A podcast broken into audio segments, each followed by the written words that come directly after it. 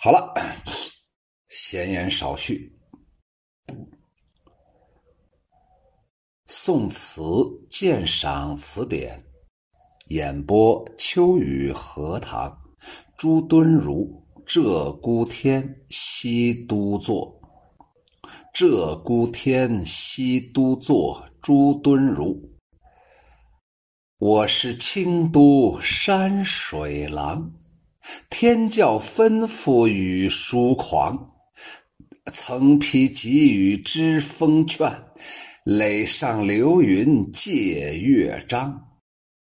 诗万首，酒千觞，几曾着眼看侯王？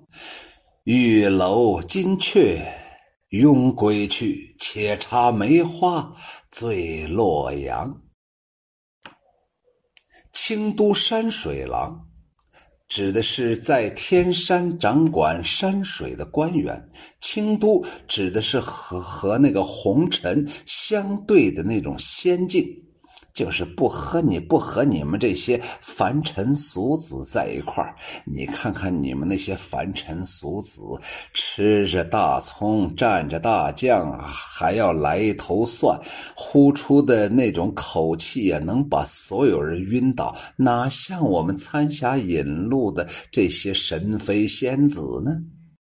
疏狂就是狂放，不受那种礼法的约束；知风劝指的就是支配风雨的手令，要风得风，要雨得雨，只要给天天庭下一道命令，马上该来啥就来啥，有时候还能下钱。章啊，就是写给帝王帝王的奏章；商指的是酒器；玉楼金阙拥。玉楼金阙拥归去，指的是不愿意再到那琼楼玉宇之中，表示作者不愿意到朝廷里做官。这首词翻译出来就是：我是天宫里掌管山水的郎官，天帝叫我这样的狂放不羁，曾多次的批过支配风雨的手令，也多次上奏留住云彩云，借走了月亮，我自由自在。吟诗万首也不为过，喝酒千杯也不会醉。王侯将相，我何曾把你们放在眼里呢？就算是在华丽的天宫里做官，我也懒得去，只想插枝梅花，醉倒在花都洛阳的城中。这首词是词人早年从京师返回洛阳之后所作的，所以题目叫做《西都作》，体现了词人早年淡泊的那种情致。年轻时候啊。我们的这位作者一直隐居在洛阳的山水之间，过着神仙一般那种逍遥快活的生活。这首《鹧鸪天》可以说是他前期词作的代表作，也是他前半生人生态度的那种表达和襟怀抱负的集中反应。这首词啊，是作者从京师返回洛阳之后所写的。这首词是北宋末年脍炙人口的一首小令，曾经风行于汴京和洛阳。在这首词中，作者以斜插梅花、傲视猴王的山水郎而自居，这是很有深意的。据《宋史文苑传》记载，他这个人呢，志行高洁，虽为布衣，而有朝野之望。就是这个人呢，朱敦儒这个人呢，志行那家伙高洁完了，像荷花一样，出淤泥而不染。即便是一个普通的布衣，就是老百姓，可是，在朝野当中啊，那些达官贵人都知道有朱敦儒这么一个名号的存在。可见呢，一个人的精神气质可以影响一个王朝啊。靖康年间，宋钦宗把他叫到了京师，想给他授予一个学官这么一个职位。他坚决推辞说：“麋鹿之性自乐，闲旷绝路，非所愿也。”这一句呀，我只要解读朱敦儒的词作，我已经说了好多回了。朱敦儒就说：“我是一个麋鹿，麋鹿的本性追求的就是自由。”你们那些什么破绝路，怎么能把我限制呢？你想把我也圈到你那么一个痛苦的官场的圈子里去吗？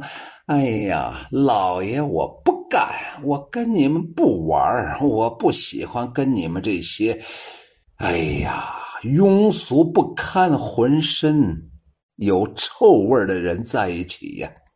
你们今天贪污八个亿，明天贪污十个亿，后天又贪污一百个亿，我跟你们这些破人在一块玩个什么劲嘛？最终是拂衣而还山，就是拂袖而走，回到了自己的山寨了。这首《鹧鸪天》呢，可以说是他前期词作的代表作，也是他前半生人生态度和襟怀抱负的集中反应。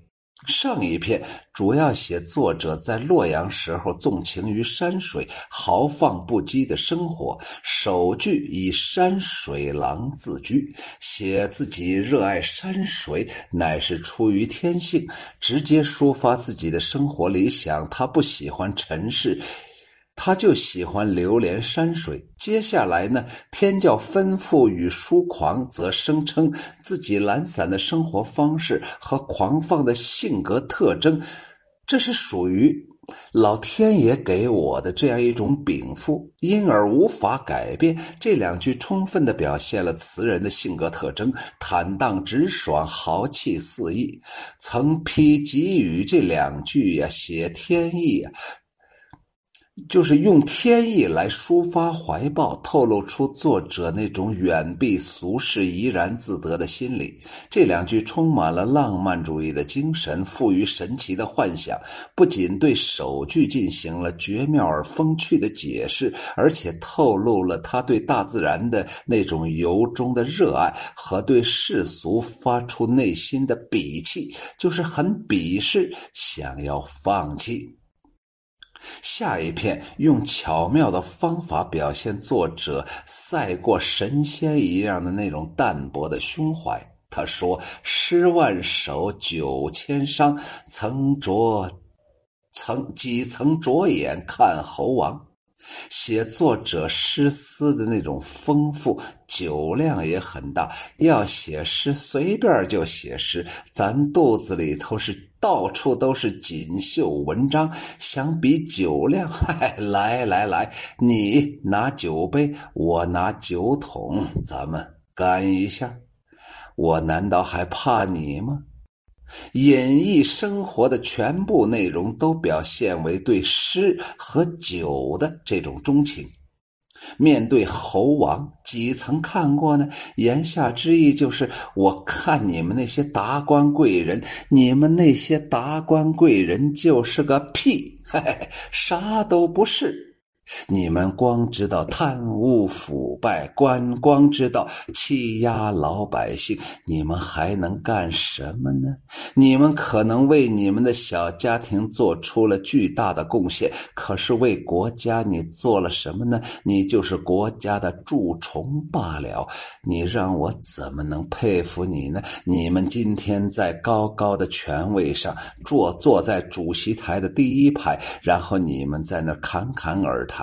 谁知道你们今天晚上跟哪个女人睡觉？谁知道你们明天会不会受到人民的审判呢？既然如此，我为啥要加到你们那个圈子里面去呢？于是，面对猴王几层看过，凸显出词人对功名富贵的鄙弃呀。不屑一顾啊！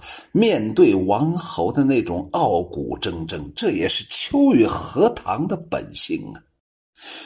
玉楼金阙拥归去，且插梅花醉洛阳。这两句表现出作者不愿意再返回京城，加入那种乱七八糟的官场，只想纵诗饮酒，和山水为伴，隐逸归老。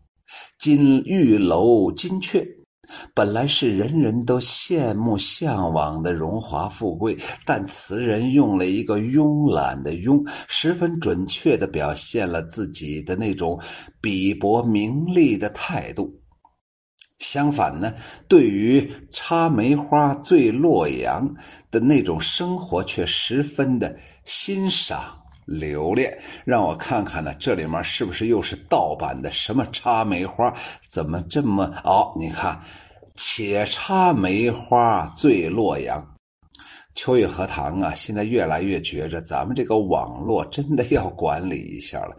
我见到大量的那种盗版的，你看看这块就变成了。相反，对于插梅花醉洛阳，我一听这个音韵不对呀，应该是相反。对于且插梅花醉洛阳的生活，却十分的欣赏眷恋。体现出了名士的清高，名士的风流。梅花啊，是一种高洁的象征。这里呢，意思就是在在说呀，词人的品性是多么的高洁，将高洁和疏狂的品性有机的联系在一起，表现出了不愿和污浊的社会同流合污的那种狂放和清高。整个这首词啊，清隽婉丽，自然流畅，前后呼应，章法谨严，充分体现了作者蔑视权贵、傲视王侯、潇洒狂放的性格特征。这首词体现了词人鄙夷权贵、傲视王侯的风格风骨啊，读起来令人感佩。无论是从内容或者是艺术来说，这首词都堪称是朱敦儒词当中的代表性的作品，是一首天资旷远、婉丽流畅的小令。全词清隽写婉，自然流畅，而且前后呼应。章法谨严，所以呀，这真是一首不可多得的好词。那么，到底是不是不可多得呢？你且听秋雨荷塘，哈哈，慢慢道来。秋雨荷塘献丑了，我永远能说出以前的日这些人呢搜肠刮肚所说不出来的话。首先，给朱敦儒点第一个赞，就是。他说了一句话：“我是清都山水郎。”就这一句，我给他点赞，一下子给这首词就定了一个调子，就是那么样一种清新，那么样一种潇洒，那么样一种自如，那么样一种每个人都想追求，可是你又追求不到的那样一种。快乐对朱敦儒是一种快乐，对我们自己来说就是一种伤感和遗憾。点的第二个赞就是天教吩咐与疏狂，他在这里面找了一个靠山。秋雨荷塘啊，现在在陕北榆林子洲县的一所小学支教呢，我是一个副校长。我在帮扶一个孩子呀，这个孩子呀，他有一个靠山，就是我。哎，他有一个副校长的靠山。可是朱敦儒在这里面找的靠山是谁呢？他找的靠山是老天爷。你说说，是不是比我的这个学生所找的我的这个靠山更靠得住呢？更自如呢？更美妙呢，是老天爷让我在这狂放，是老天爷让我作为一个生命体，以任性的形式出现。你们能把我怎么地呢？他还在这里面做了一个解释，我怎么就能证明我是让老天爷判派出来在这任性呢？老天爷曾批给予之封劝，垒上流云做乐章，老天爷给了我什么权利了？给了我呼风唤雨的权利，给了我普度众生的权利，给了我去写那些非常好的美妙的文章的权利。这就是我了不起的原因呢。诗万首，酒千觞。我写了万首诗，我喝了千觞酒。你说说，我这不都是对自己内心精神的最好的追求吗？为什么要写诗呢？排遣自己心里的忧愁，然后抒发自己内心的欢畅。为什么要喝酒呢？就是因为我。要想把温我我内心的痛苦和喜悦，通过酒的形式，让它恢复到那样一种中性的、中庸的、平和的状态。几层着眼看猴王，嗨。你们那些有权有势的那些破人呢？那些王八蛋呢？我朱敦儒什么时候把你们当成事儿了呢？把你们还会放在我眼里吗？那我还是朱敦儒吗？你们连屁都不如，我懒得去放。玉楼金阙拥归去，嗨，你别说那些猴王，我连皇帝我都不把他放在眼里。皇帝让我去给他出谋划策，皇帝玩去。皇帝是啥？又皇又帝，你坏完了！我跟你在一块儿，不是又达到了那种龌龊最高的等级了吗？我可何必？跟你在一块儿，继续的龌龊肮脏下去呢？且插梅花醉洛阳吧。世间有好多好多的花，朱敦儒为啥喜欢梅花呢？嘿，梅花在中国文化的传统意象当中，那是一个非常有品性的，专门跟冬天、跟人世间的黑暗过不去的那种花。所以我把梅花插在我的头上，我就在洛阳呼酒买醉，傲视群猴，傲视群雄，甚至傲视又皇又帝的皇帝吧。我想给朱敦儒点第三个赞，朱敦儒敢说话呀。那么，于是这个赞就不应该给朱敦儒点，应该点给他后面所生活的那个社会背景。一个好的社会，一个有良心的国家，是让老百姓充分的能够有说话权利的国家。中国老祖先早就说了：“防民之口，甚于防川。”那是多么愚蠢的一种事情啊！为什么有很多人就不懂呢？你比方说，在朱敦儒所处的这个时代，他虽然已经。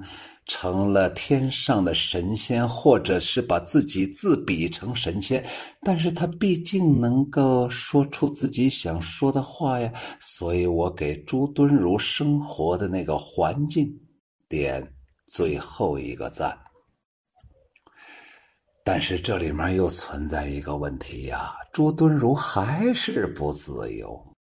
他一开篇就说：“我是清都山水郎，天教吩咐与书狂与书狂。”那他起码呀，他虽然是山水郎，但是他虽然呢很疏狂，但是他还得受到老天爷的指派，是老天爷吩咐他，你可以这样狂放，你可以给咱管风风雨雨，他还是。不自由，它上面还是有领导，它上面还有玉皇大帝，所以呀，朱敦儒还是受到朱敦儒自己的那种狭隘的限制，没有达到庄周的逍遥游，这是朱敦儒的一个败笔，同时也表现了朱敦儒啊是在那种压抑的过程当中反弹出来的这种虚假的自由。朱敦儒真的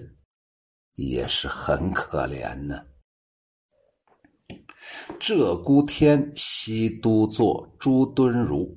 我是清都山水郎，天教吩咐与书狂，曾批给予知风劝，垒上流云借乐章。诗万首，酒千觞，几曾着眼看猴王？玉楼金阙拥归去，且插梅花醉洛阳。